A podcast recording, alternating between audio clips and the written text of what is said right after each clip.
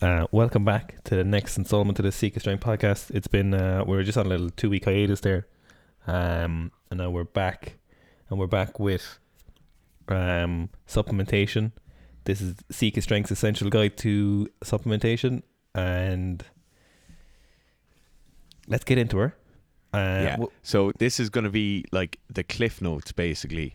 We'll probably at some stage in the future go very in depth into each of the things we talk about, but today we're going to try and stay on time, stick to the schedule, and give you like basically our fucking 2 cents on each of the kind of more commonly known ones. We're at the end, we're going to talk about some ones that are kind of newer and shinier and that people mightn't have heard of quite so much.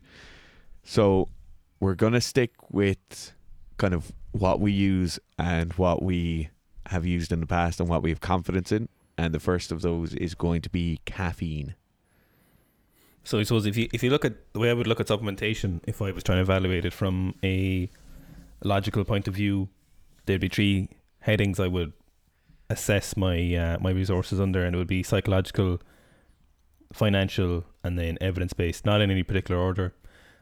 Probably the most, if you can get a handle on the other two, the most important one really is financial, because ultimately that's what his supplementation comes down to, is a kind of financial burden. And if we look at caffeine under the financial burden, its financial burden is teeny tiny if you just make your own coffee. So obviously if you buy cups of coffee, it's just fucking astronomical. But if you buy just raw coffee, if you buy raw caffeine, if you take you get like a powdered bag, you can get them from literally anywhere. If you get them from, if you just make your own, if you have ground coffee, like you can buy a bag of very tasty coffee for €5 that you'll get like 40 cups of coffee out of, or 30 or whatever. Obviously the effects of caffeine are incredibly well documented. The doses, the problem is with caffeine, right, is it's kind of like a double-edged sword, I suppose, in my opinion. Like if you listen to someone like Matthew Walker, who's a sleep expert, and the effect of sleep on athletic performance and all that is very well documented, and it's absolutely crucial. But what he kind of, the way he describes caffeine, like, so we know its half-life is like 6 hours or 4 hours or 8, something like that, or whatever. It's not, people think it's not too long, but then it's very, very long. But its quarter life then is what makes it very long. So what he liked it is if you drink a cup of coffee at like 12, its quarter life is 12 hours, I think. So if you drank a cup of coffee at 12 o'clock in the day, it's like you waking up at 12 o'clock at night and drinking quarter cup of coffee and going back to sleep. So that is, for someone who love coffee, that is so unpleasant to hear. So you can just wipe that from your memory if you want to pretend you never heard of it, because from the few elite athletes we've seen training, from some of the best weightlifters, they drink so much coffee and caffeine. It's like constant, always drinking coffee, always drinking caffeine.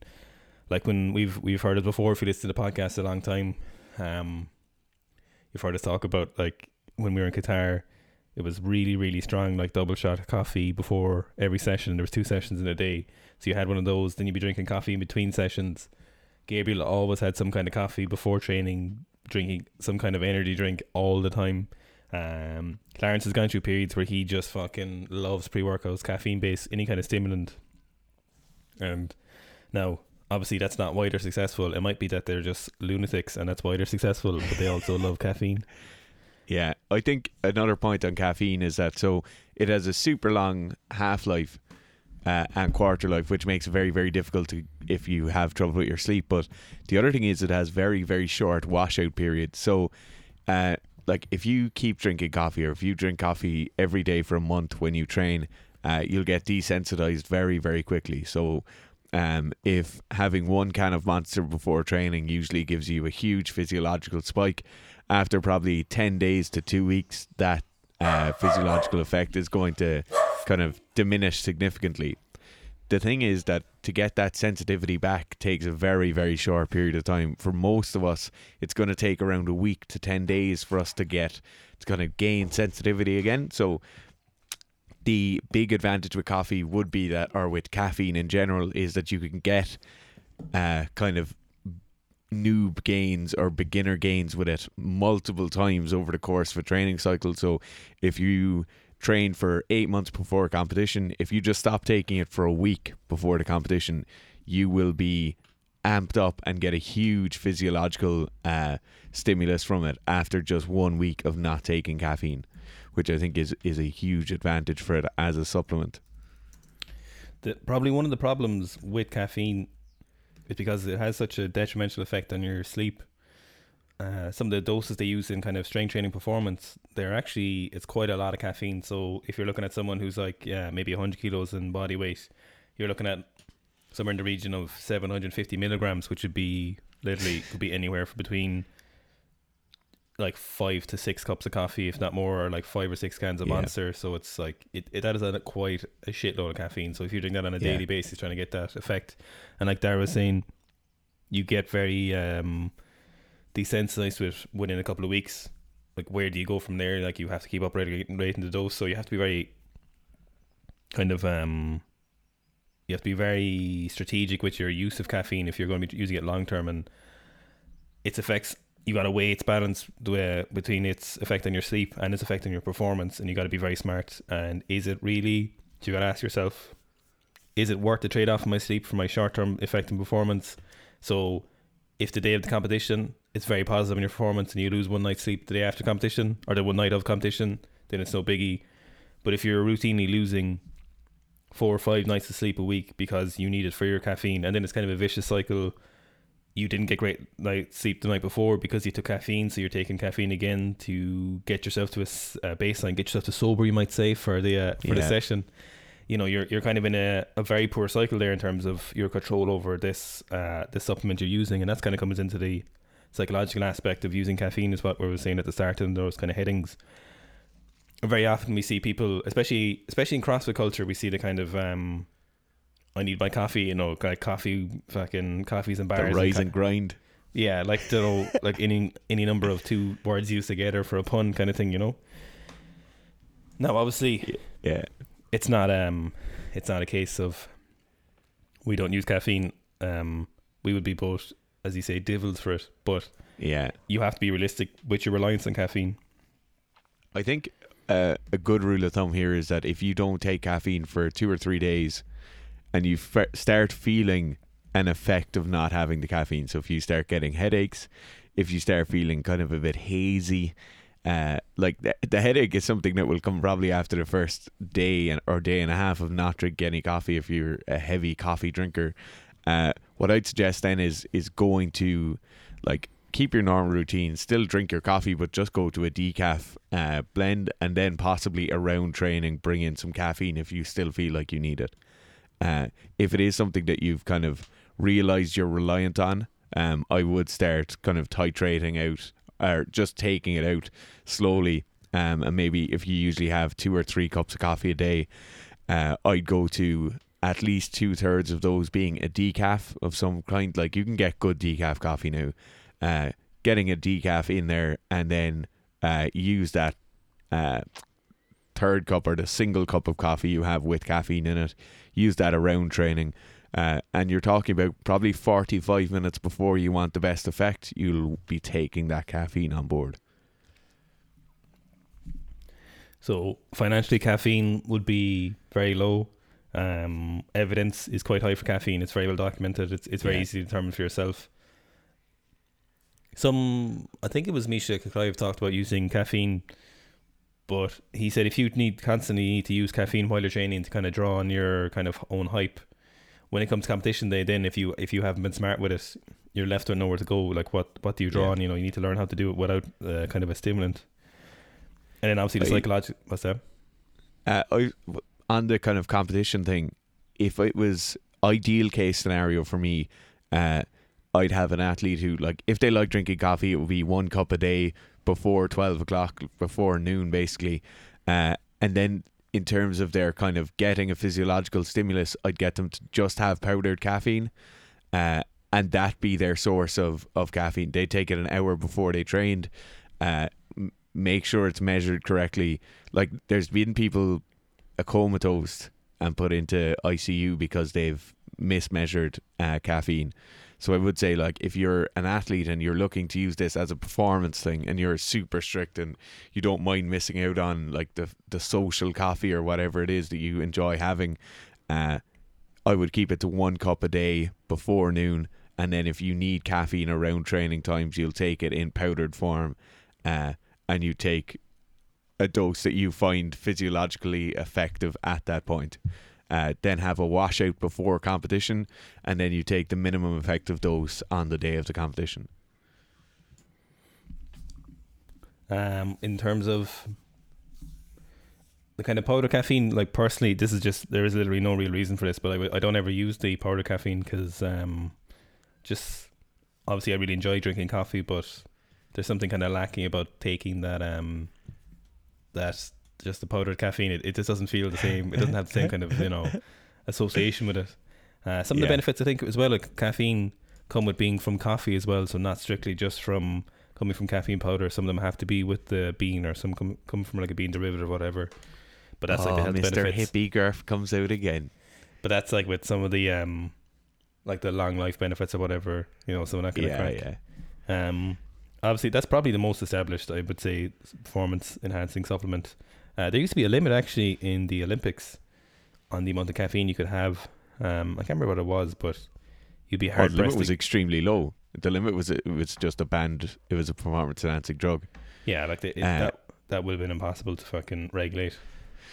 And that's what the issue was. So you had it was a scheduled drug, like you couldn't have it in your system on the day of competition. You were allowed to have it out of competition, but what was happening is you'd get athletes going to world championships, so you get athletes going abroad basically out of their normal situation, and they'd drink like something like Mountain Dew, or they'd drink like some sort of soft drink that they didn't deem to be an energy drink. And most of these things, like Coke will have it, Pepsi will have it, most of the kind of normal fizzy drinks will have caffeine in it, in one form or another. And then you had athletes getting popped without realizing it, or they'd have tea that was different from the tea they had at home that would have caffeine in it, and then they'd get popped for that. So they were getting popped for minuscule amounts of caffeine. And like, if you want to see if a supplement is effective or not, if it's banned, it's probably effective. Yeah, if you can use it, it's useless, basically. Yeah. So realistically, I'd say a lot of people listening to this probably do have some issues with caffeine in terms of the effects of their training. Just take a good objective look at yourself. Really, the one you need to look at for under those three headings for caffeine is the psychological benefit. And I would encourage you. So, you know, we often hear people say, "Oh, it doesn't affect my sleep. It doesn't feel like it affects my sleep." But obviously, you're not aware of the amplitudes of the peaks and troughs and the waves of your brain waves while you're asleep.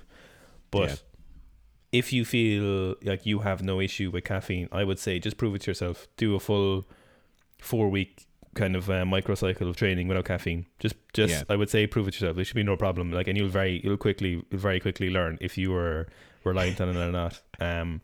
You should be able to hit PBs without caffeine. Remember when I came back from the rally, when we were abroad, we just couldn't get coffee anywhere after like Iran. So there was great coffee up until Iran, and after that you just couldn't really get it. And then I was like, fuck it, I'll try like 6 months without training without coffee, and you should be able to hit PBs without it. But I would say give it a go for 4 weeks, and if you can't do that, then you definitely need to reevaluate some of your kind of psychological thoughts around training, because some people might not realize it, you know. Some people embrace it too, though. They love that kind of like, I have to have coffee or whatever. I wouldn't say long term. It just all adds into the ritual of training. Like, coffee is fucking great all the same. It's fucking class. It's phenomenal.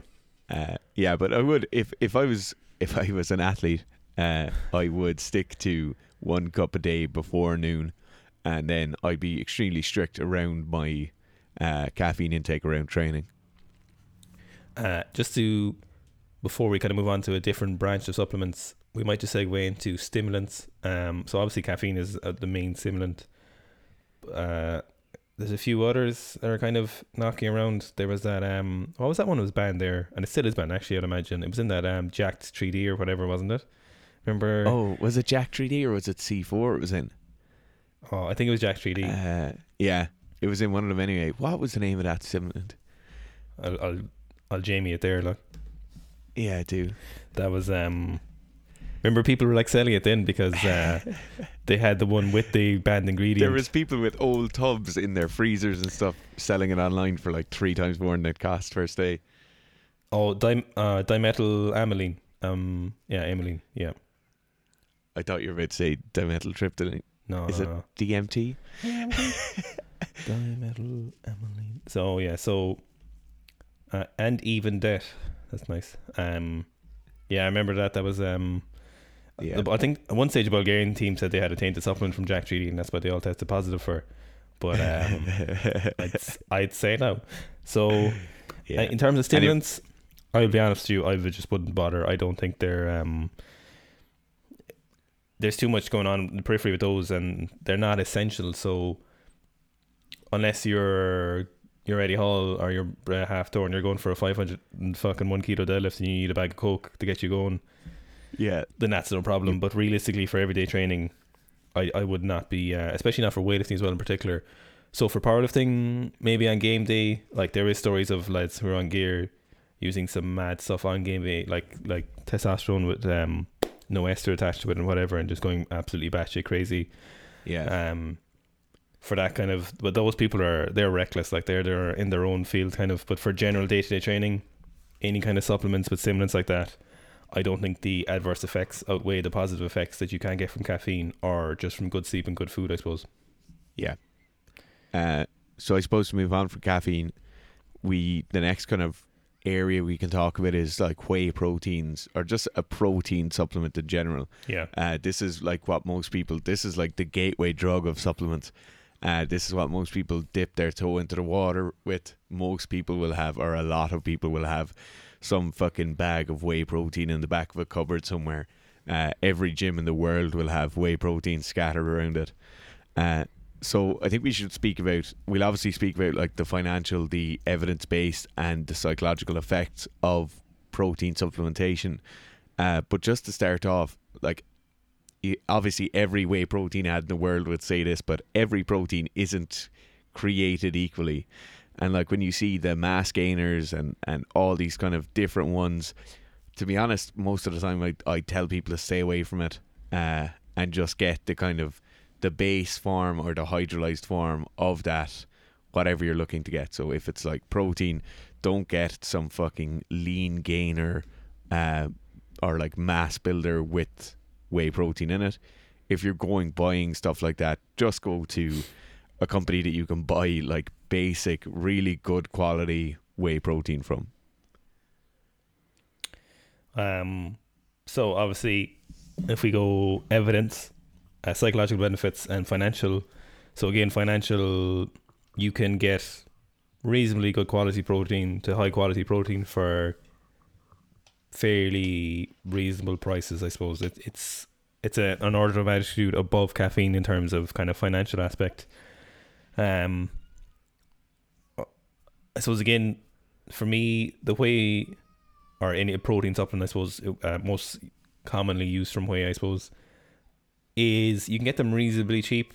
But if it's kind of putting, the way I would look at this, if it's putting kind of any kind of financial burden on you, then I think it's just not worth it. So if at any point, if you're choosing between getting your €50 bag of whey for the month or having 2 more steaks every week, then I would 100% of the time, hands down, pick the steak, the Whole Foods or whatever your choice of protein is. So I would never compromise buying a bag of whey. Like, you know, in college, we've all done, especially when we start training, we're like I can remember buying like Optimum Nutrition, which at the time was very expensive, especially when you're in college, to buy like a tub of that or something.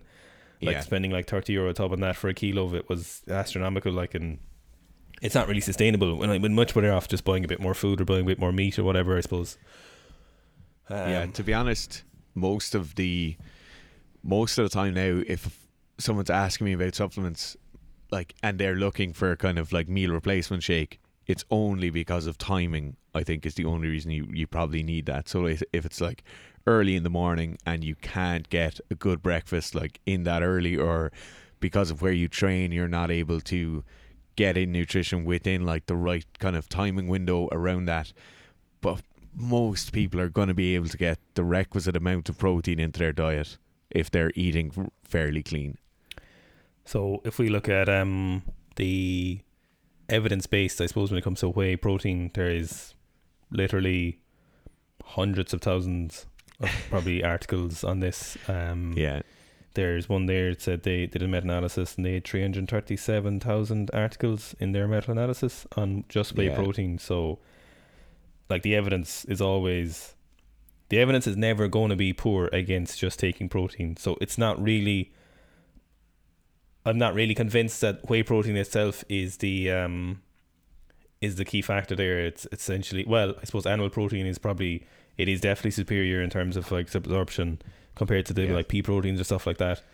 But in terms of... I think the real aspect is just you're getting a bit more protein. You're getting those benefits from more protein rather than it being from whey protein. And I would... imagine it's probably, or it's almost certainly better if you just got that extra protein from a meal. But if financially it's no issue with you, there is definitely evidence there that you using it will give you some minuscule benefit. Depends how you want to quantify it, I suppose. Yeah. In terms of like specifics of whey proteins that we've used over the years, or like different protein brands, like in Ireland and the UK and Europe and stuff, we're unbelievably blessed with the amount of fucking nutrition companies we have. If you're getting something like whey protein, I spoke earlier about getting just like the isolate form. I know Optimum Nutrition have their like gold standard whey, which I used for years, was very, very good. Like almost no difference between the batches. Then Bulk Powders have some really good whey isolate. My Protein have some very, very simple stuff. Like if it was me, and if in the morning I realized that I needed to get stuff to make up a post-training shake or whatever it is, I would definitely be going to one of the big supply companies like Bulk Powders and just buying myself the 4 kilo bag of whey isolate, like their high quality stuff. And it's by far the cheapest way to get it, and it's probably one of the highest quality products you'll get as well. So obviously I don't think there's any real psychological issue. Like if you're having psychologically dependence on your training, if you don't have your whey, then you need to take a good solid look at yourself and just stop training. So I can see how like stimulants and stuff like that, definitely they can form a kind of a dependency is a strong word, but essentially that's what it is. But if you're getting issues but you didn't have your whey for a month and you feel like you're getting smaller, I have no time for you, I'm sorry. But in terms of, so really what you're looking at is financial and then evidence. So again, for whey, or let's say any whey or any protein supplement, the evidence is high usually. So I think it's rice protein in terms of the vegan proteins is the best one. But actually, no, it's a mix. It's I think it's rice and some other one of those vegetable things. They whatever they are, it's a mix of those. So you need a mix of those. You don't quite get. There's a better than individual ones. Okay. For vegans though, I would almost go and say if you're a strength athlete, a vegan, and you're not on the juice, I would say it's almost essential to be taking some kind of whey protein supplements. There's basically no downsides to getting excessive protein. Like you would have to be taking, you probably wouldn't be able to consume enough protein before you'd start getting some downsides. So I would say, if I was a vegan athlete or a vegetarian, maybe not a vegetarian, but definitely if I was a vegan athlete, I would definitely look into getting some kind of protein source additional. Yes.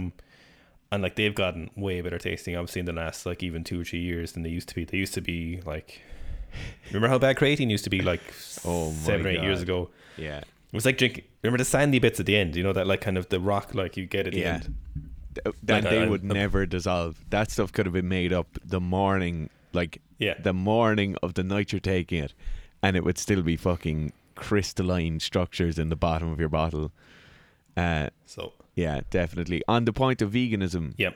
Or not on the point of veganism, but of the plant-based protein sources. So I do the thing where I go on the internet and I read things that I don't agree with, partly because it makes me angry, and that's a headspace in which I like to operate.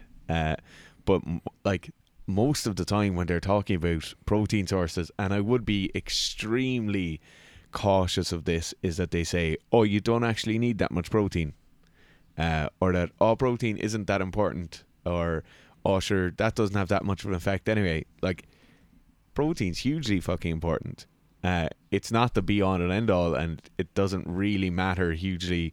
Like, people put a huge amount of thought into their timings of it and everything like that, but like, if you're an athlete, and especially if you're a strength athlete, or if you're an athlete who's recovering from a lot of training and you're not getting enough protein, it's incredibly difficult to progress. Like, don't just go for the blanket answer of, oh, well, sure, doesn't matter that much anyway. Yeah, like, it's and it could be easy, I think, to kind of especially as a vegan strength athlete, or you can kind of fall into the trap of, there seems to be kind of a sub kind of, I won't say cult, but sub kind of tree of some vegans who are like, oh, protein doesn't matter, or we eat too much protein. I think that's more of an agenda basis rather than, and it's definitely not an evidence-based aspect. So I would say for any vegan strength athletes, definitely would be, or any athletes really who are vegan, I would definitely be looking at taking supplementation, because it'll just make your life a lot easier. So again, financially, the important one here, again, I think for overall, is if you can financially afford it, then I would say we would definitely recommend going for it. I use whey protein, but I'll give you one reason. I just like my porridge, overnight oats, to taste nice, and it's the best way to make them taste nice without it adding extra carbohydrates, and that's literally the only reason. I just don't think, what's in a scoop of protein usually, like 15 grams, 20 grams? Yeah, just depending on it, it'll usually be like between 10 and 20 grams for a normal scoop. Yeah, I'd say that's thing borderline fuck all. Nothing. Yeah, but in terms of taste, like, it's just nice in overnight oats. For that, to me, that's the only reason I would take I would use whey protein. Moving on, I suppose, what's next in your list? Steroids. I thought we weren't going to talk about steroids at all. Okay, so I think this is a good point to bring in the thing of what people think supplements do and what supplements actually do. So we've all heard it. Hopefully there's nobody listening to this podcast that thinks taking protein shakes will make them fucking huge and jacked. And hopefully there's nobody listening to this that has these kind of grandiose opinions on what creatine actually does. Creatine can help in certain aspects of sport and in certain aspects of power output. So in the body, we have different energy systems. One of those energy systems is like the creatine phosphate system. So for sports where you're doing highly explosive movements lasting kind of between 1.5 and 10 or 15 seconds, your creatine phosphate system is going to be used a lot. So any of the kind of field-based sports where you're doing big bursts of sprints, then creatine supplementation can be quite useful. In strength sports, creatine supplementation can be quite useful as well. But it's not... So how people think creatine works is how gear works. And people think how protein works is how creatine actually works. So protein will probably make zero difference to your performance overall. Creatine will make a very, very small difference to your performance overall. And most of the time people think they're going to get these fucking huge gains, but it won't happen. So if we go again with the headings, so we have psychological, financial, and last one, evidence. So for creatine, evidence in terms of that is, there's, again, it's like whey protein. It's probably the most studied non-whey protein supplement out there. There is literally, I would say there's hundreds of thousands of piece of evidence, again, for creatine. Its safety rating or whatever is very safe. I would say there's borderline no issues with that. And then in terms of so like Dara was saying, there is some very like positive, but very positive means there was some effect as opposed to they didn't know the difference between placebo and the supplement. There was kind of they could see some minor positive effect, I suppose. And if you're a well-trained athlete, like any kind of benefit is better than no benefit, I suppose. And the way what I was looking at the marginal gains thing again. Yeah, like the kind of rolling effect of gains. So like 0.2% every or 0.02% every training session adds up a little bit to good athletes over the long run. So if it is something that does give you that. So there is some, like, they call them non-responders to creatine and whatever, and it's, I think, like, there are some people are suggesting that it's people who eat enough red meat or eat a lot of red meat frequently may just have reached their saturation levels of creatine, and it may have no effect on, as opposed to, like, there is, because sometimes when they do like kind of investigations on supplements, like they look kind of mechanism of action, sometimes you need to hit an excessive dose that you wouldn't get from food. So like, yeah, I think it's betaine anhydrogenase is the one that comes from watermelon juice, whereas they do it like with watermelon juice versus supplementation, and you can't hit the saturation levels or the effective levels without over supplementation. It doesn't come from the food stuff, so it's possible creatine may have that aspect. Again, in terms of financial, creatine is cheaper or as cheap as whey or any of those supplements, and they've gotten a lot better. Like we were saying earlier, like they used to not mix very well at all. Like they used to be like drinking sand, they used to mix, whereas now you can mix one in like 50 mils of water and you can just drink it and there's no issue. One thing on, so like procurement of creatine is one of, so buying pre-workouts and stuff, if you're a tested athlete, you have to be careful because stimulants will often get mixed, or you're getting stimulants that will have been brought in from a different country. Like a lot of those compounds will be made in China and brought in, and even though we're buying them from a German company, you have the possibility of cross-contamination. You can only hope. You don't have the issues of cross-contamination with creatine so much because it's not, that compound will usually be made domestically. But what you can have an issue with is dosing or the spiking of batches to make an appearance of a highly effective supplement. It doesn't really happen that much. It very, very, very rarely happens anymore. Some of the US companies aren't as good, but if you're buying, so if you're Europe-based and you're buying from reputable sources, I think it's CreaPure was like one of the original ones to start really focusing on the quality of the creatine. You won't have an issue. What I will say is, like, you spoke about the mechanism of action and having to get like a very high level of creatine. So one of the kind of more highly documented facts with creatine is that for a power athlete is that you can have, so if you imagine you have a pool of creatine in your system at the moment, if you take creatine in supplement form, you're going to be able to artificially expand that pool. So that's very, very useful for a sprinter, because they'll be able to continue, or not a sprinter, but like a runner. So if you're a 400 meter runner and you can use that phosphocreatine energy system for longer in your race, you're going to get energy faster to that muscle, and then you have better performance outcomes. If you're a rugby player and you're able to have more creatine stored in those muscle cells, then you are, if you have a bigger pool of creatine, basically you can draw from that for longer and you don't have to go to that glycolytic energy pathway. So there's very real or there's a mechanism of action that could bring about very real performance improvements, but it appears as though you can't just get that from red meat. Okay, but one thing, that probably the last, the last thing I'd say on creatine is that for the kind of just the gym bro or somebody who's just lifting weights, you probably won't see a big difference. Yeah. You might see a bit of a difference in the kind of, like, if it's creatine monohydrate you're taking, you might see a bit of difference in you're holding more water around the cells, which can have positive performance implications, but it's more for the field athletes or for the CrossFitters, people who are putting out huge amounts of energy very, very, very quickly, working in that like 10-second time domain.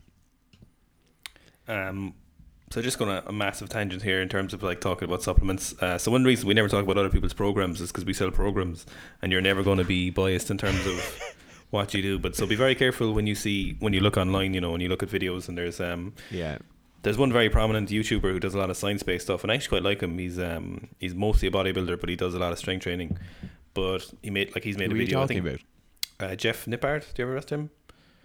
No. You've probably come across him. I definitely have. Yeah. He's but anyway, he made a video about creatine, saying basically everyone should take it or whatever.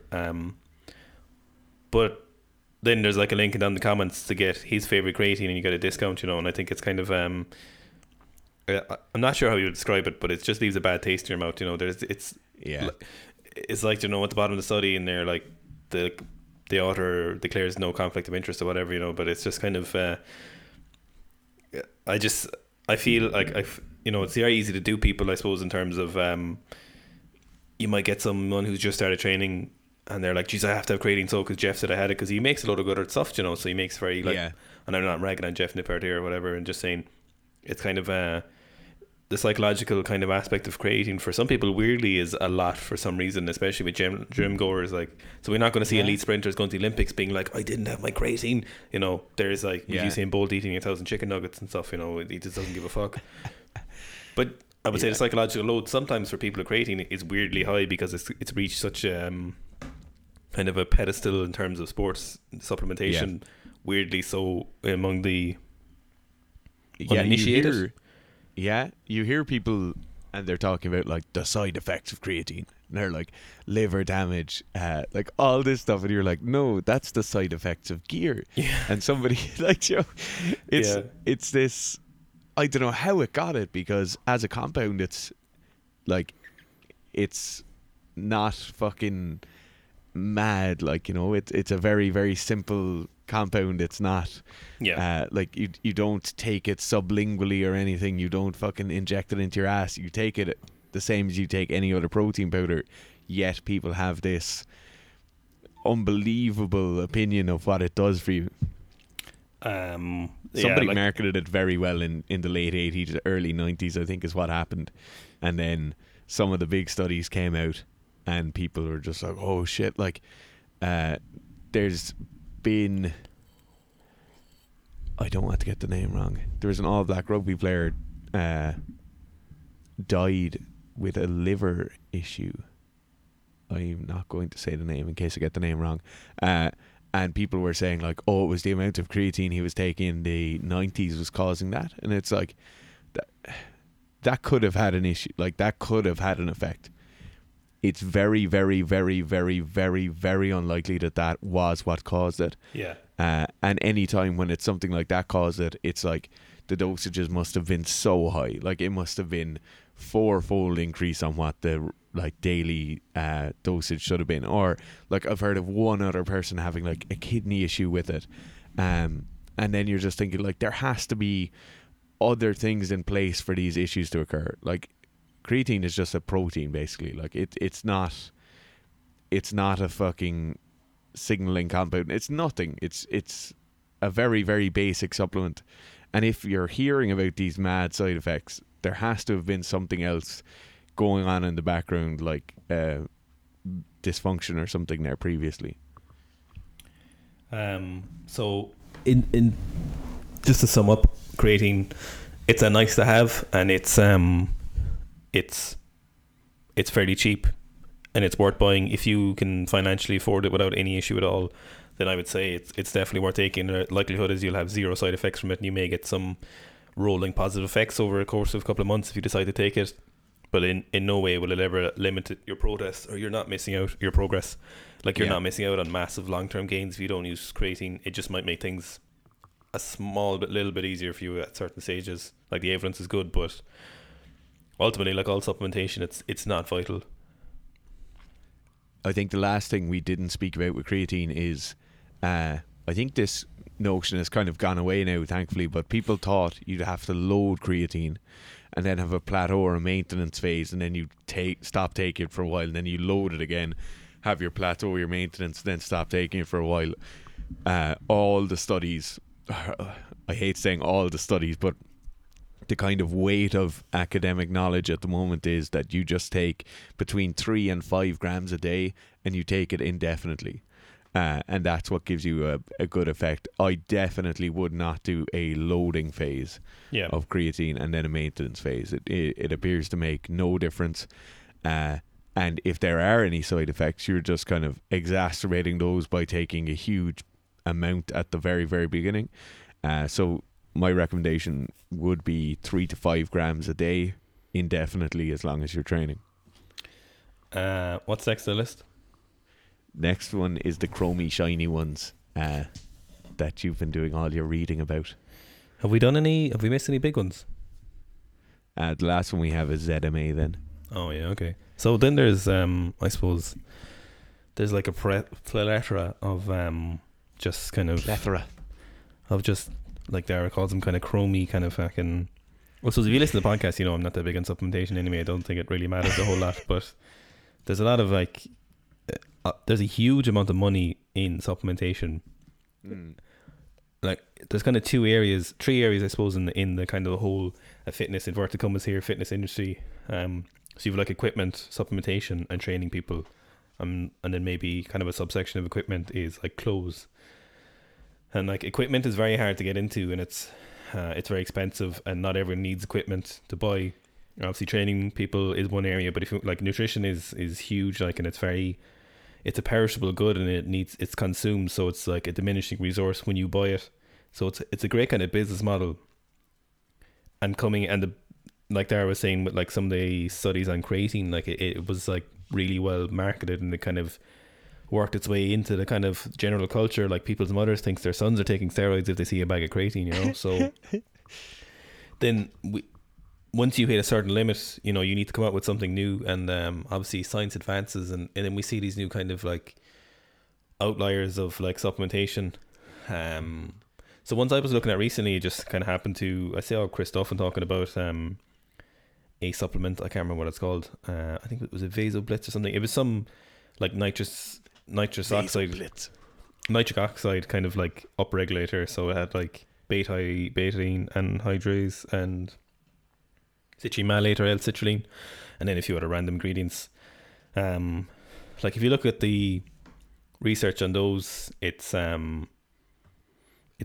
literally hit or miss, and there's a citrullinate there for a while was huge. Like there was really like 3 or 4 years ago maybe, there was like a huge buzz around citrullinate and like how it was going to be the next thing. And ultimately again, it proved itself to be kind of a nice to have. Maybe it may help you individually. Some of the studies are like, oh yeah, it does something. Others are like, no, it doesn't do anything, it seems, or something. Like they're fairly positive, and I suppose the mechanism of action for any kind of upregulators are in theory should be useful, but whether the supplements do anything is kind of it's like, well, it depends who and what you're reading and how you interpret them. The best thing to do with these is wait until there's like 100,000 of these studies done or articles, and then you can be like, yeah, it might do something maybe if you're training a lot, but it doesn't know, you know. That's what you always end up getting, like. Yeah, so yeah. In terms of those, they are like, if you look at those under the three headings again, like financial, psychological, and what was the last one? Evidence. So evidence with these shiny chromey ones, you know. What else have we got in there other than like those, like HMB, remember that? Beta alanine. What was the one from beetroot? Was it just concentrated beetroot? Yeah. Concentrated beetroot juice. And that, like, that's where again it's slightly different. They reckon that allows your red blood cells to hold more oxygen. Yeah, increases. And like these area. Are all, yeah. It's like you call them nice to haves, right? And I think that's the best way of describing them, because there's some research there. There's some conflicting research, which there'll always be. But in terms of the weight of evidence, they're 5,000 times less studies done than on your protein supplementation, your creatine supplementation, and your effects of caffeine on performance. So these are things that, like, maybe there's some difference there, but this is not something you'll get like 100% buy-in from everybody, or like 95% buy-in from everybody in the field. You probably won't. Most coaches probably don't concern themselves with it. And we get it. Everybody wants to have the best possible setup to be doing everything they possibly can to perform at their best. Even people who just go to the gym normally, or people who just do a powerlifting or weightlifting competition a few times a year. My kind of case for these would be they don't make enough of a difference to warrant you taking it every day, if I'm being completely honest. like, is it beta alanine gives you the scratchy? Like, there's one of them is a calcium inhibitor, and it's in a lot of pre-workouts. And I used to take it for a good while, and it was like it used to give you this like scratching or like really tingling feeling on your face and on the tops of your traps. And I think in many ways the effectiveness of that was me having that feeling, linking that feeling then with the caffeine that I was getting from the pre-workout that had beta-alanine in it, and then saying, okay, fuck, that itching or whatever is very, very bad now, so I must have very high levels of caffeine in my system, so then I'm going to have a very high level of performance. This was all almost like a marker that I was, like an associative marker rather than any physiological improvement I was getting. It would be almost like the color of the pre-workout. So say the pre-workout was blue, it would almost be like me seeing my tongue turning blue when I drank the pre-workout and saying, oh fuck, I've got the pre-workout now. Yeah. Now I can lift heavy or whatever that may be. You know, the weight of evidence just isn't hugely significant at the moment. So I probably wouldn't bother. My kind of... Again, I'm going to go back to the people who are kind of not pushing is probably the wrong way to say these, but kind of exposing people to these.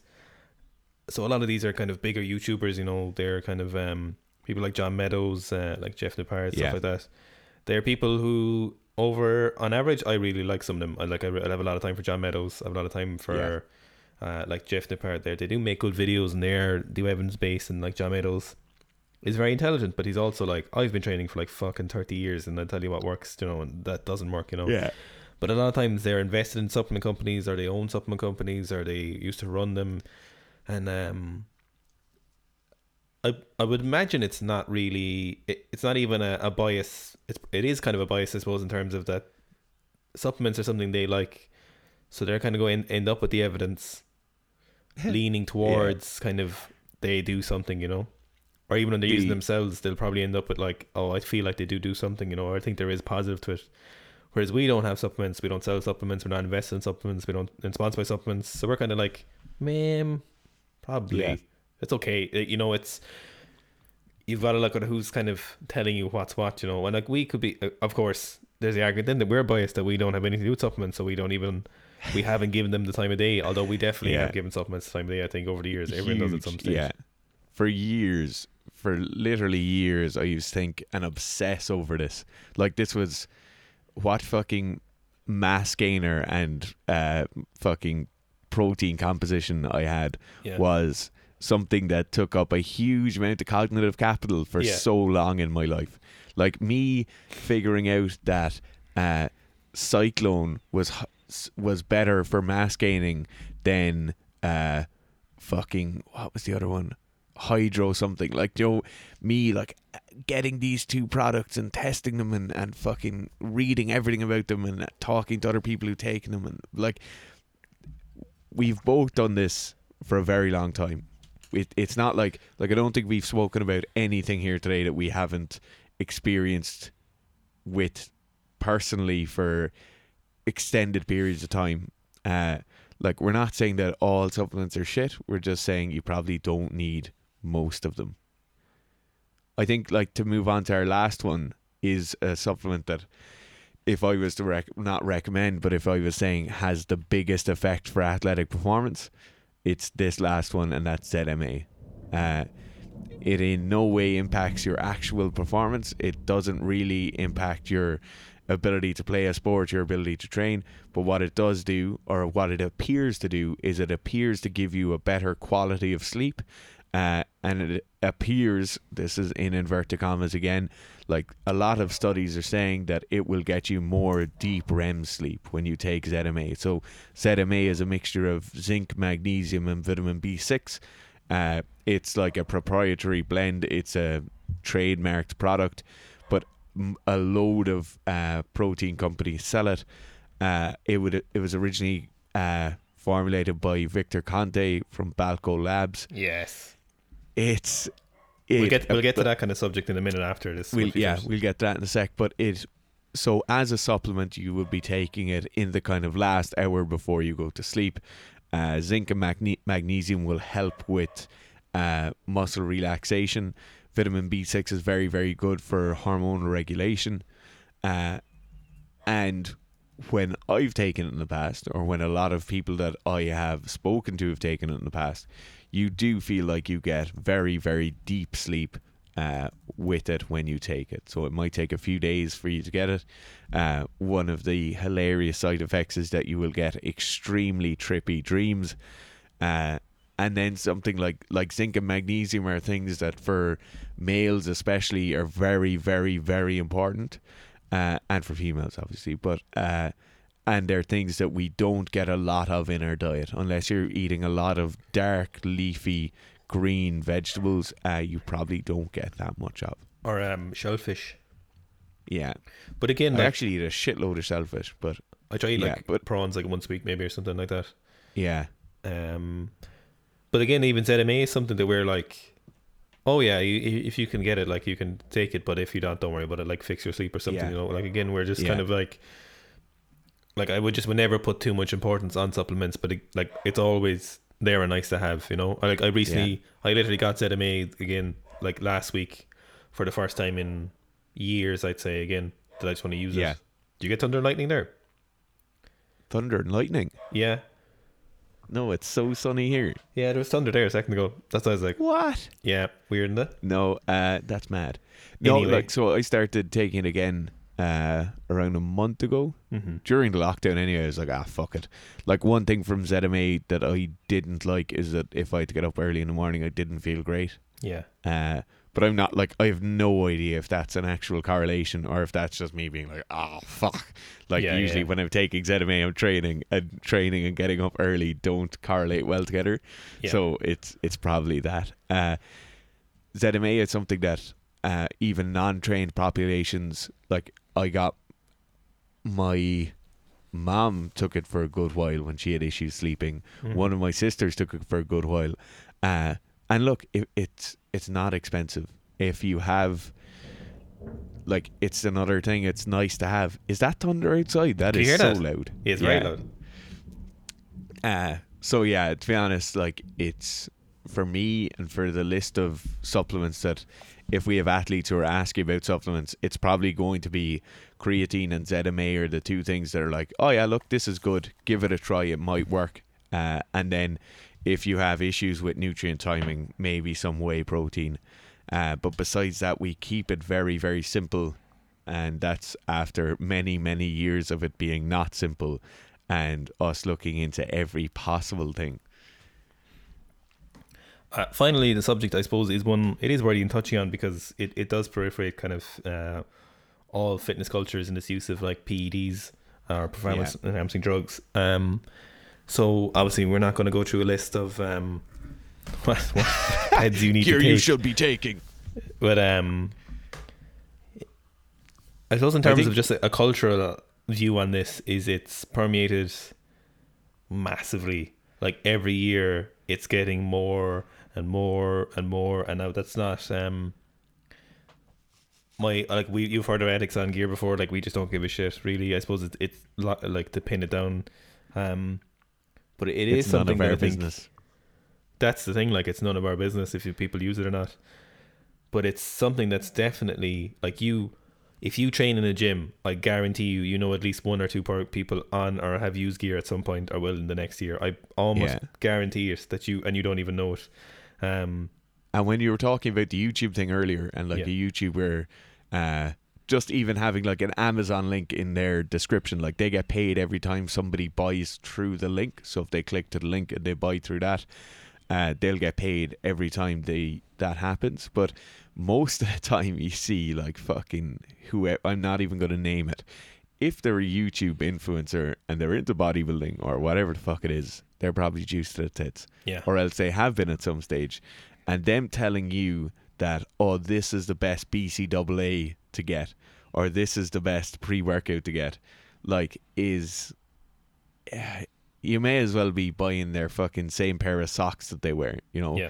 Like none, like they might take that supplement, they might take it every day, they might think it's great, but it's probably the fucking fist of pills that they take every day as well.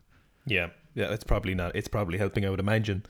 Yeah, I think like that's a very, very, very, very, very important point. And when you see the pictures of Rich Froning, and it's like, whatever, he used to be sponsored by BSN. I don't know who he's sponsored with at the moment, or like Matt Fraser, insert any CrossFitter here, insert any professional athlete here.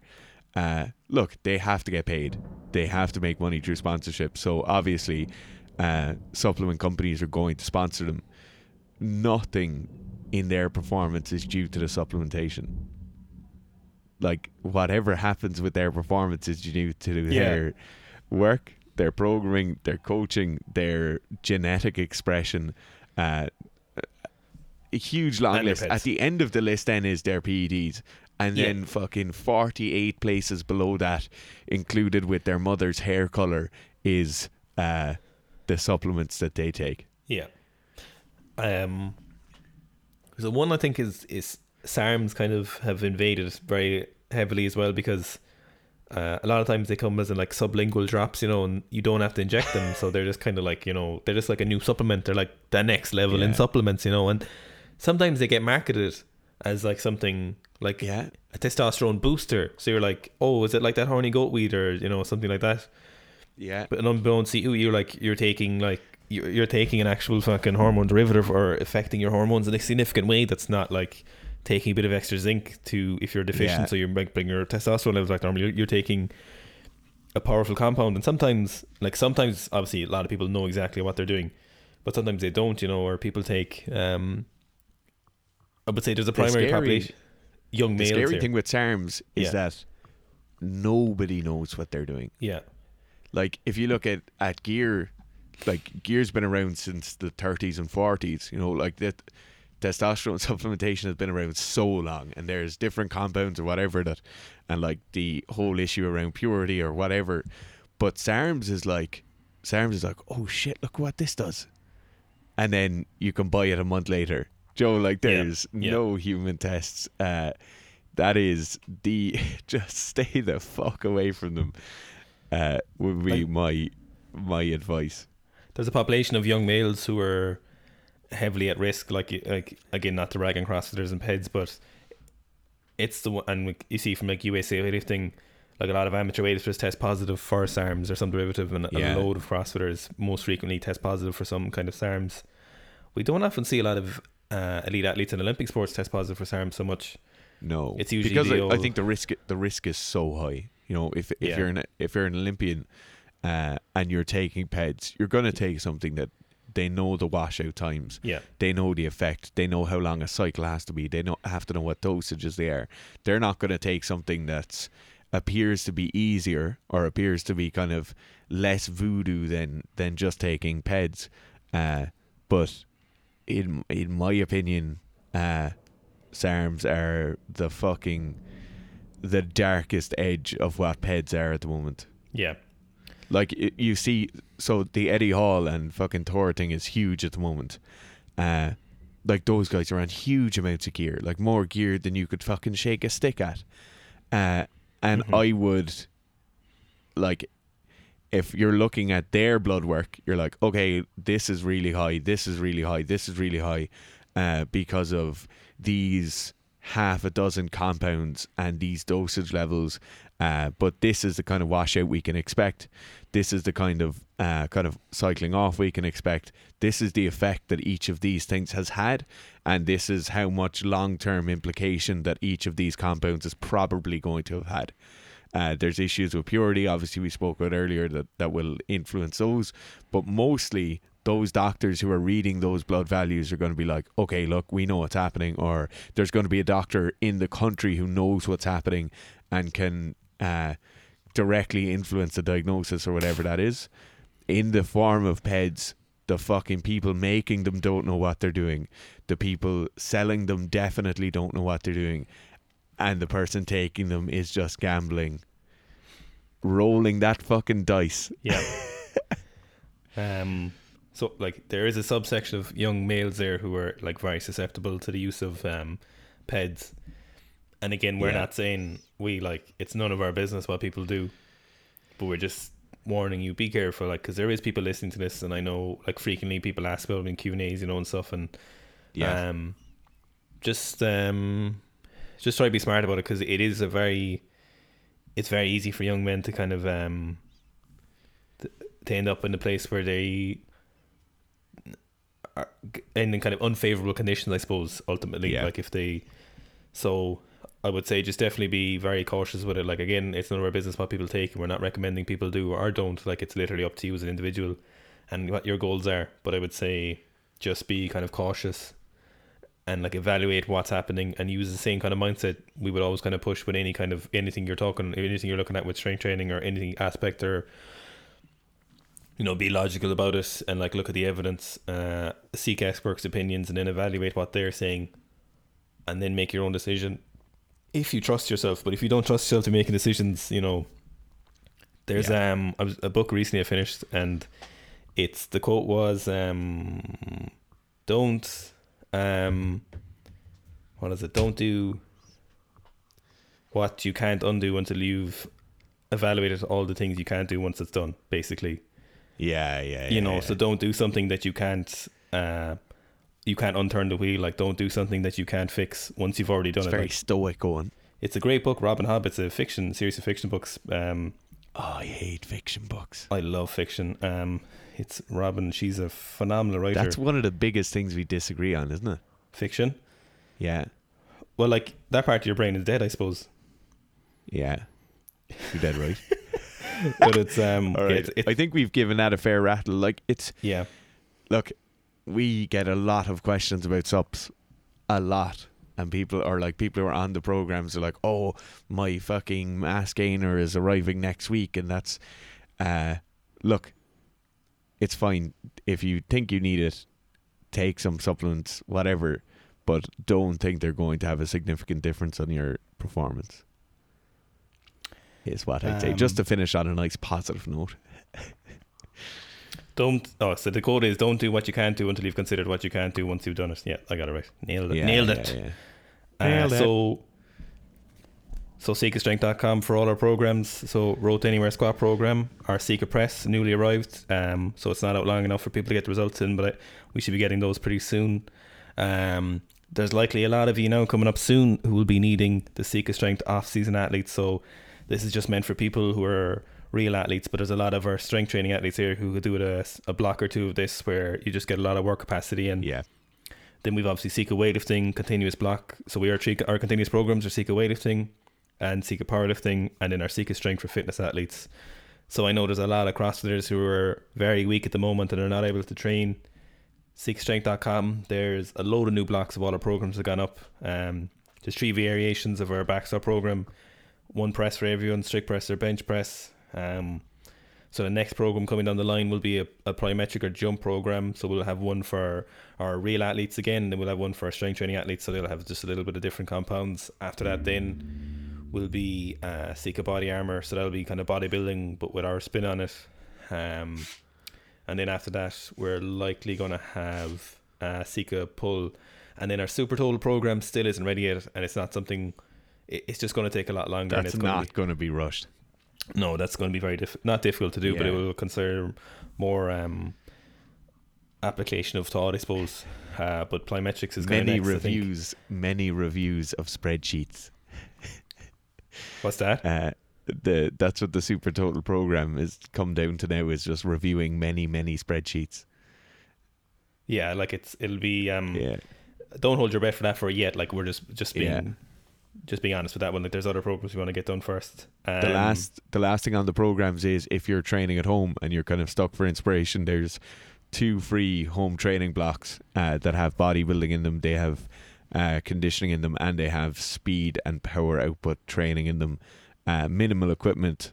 They're free. You literally just go into the store and you can buy them, in inverted commas, for nothing, and you'll get a PDF emailed out to you. So, those are there if you're stuck for a bit of inspiration at the moment. In terms of we'll have, so our apparel, kind of, luckily we got our first big batch of apparel out, and we sold out of a lot of stuff. We were hoping to have, so obviously our original plan would have kind of summer wear out around now for people getting ready, but obviously the breaks are on that for a little bit. It doesn't look like we'll have any kind of like summer collection, I suppose, this time, because Ireland is still currently under lockdown. It's slowly opening up again as with the rest of the world, but we'll probably just have to wait till next summer for something cool like that. But we'll obviously have another batch of stuff coming soon in maybe August. Potentially July or August. Yeah, realistically I'd say August. Some cool stuff. And then if you want to support the podcast, if you use Patreon, you want to become a Patreon, just Seeker Strength Podcast Patreon. And if you don't use Patreon, what does help us a lot is if you follow us on Spotify, or like subscribe. I'm not sure what the wording is used on Spotify, but if you just kind of follow us on it there, and then on iTunes, very importantly, is give us a rating and a review. So written reviews and a rating help an awful lot. We're currently at a 4.9 star rating or something on iTunes. Fuck. Let me see. So yeah, if you don't like the podcast, just don't bother rating it. Our one bad review got our rating came back up again because of the old game changers. So that little fucker drew us down, didn't he? I think we're 5-star rating on 4.9. So it really does help. Like, so if you do listen to this, we would really appreciate if you just did. We don't ask a lot, I think, to be fair. Like, we don't bombard you with ads midway, before or after. So if you just want to give us a 5-star review on Apple, and then if you have some nice words to say, we would appreciate that. Apple is probably the best in terms of kind of I suppose clout. Yeah, kind of like having a similar algorithm to like kind of like YouTube or Instagram or something like that, where you can kind of promote you a little bit, and the ratings do help a lot. For the others, not so much, but it does help you follow us on Spotify. And I think that's right. Yep, that's it. Good? Yeah. Okay. Thanks for that, guys. Stop recording.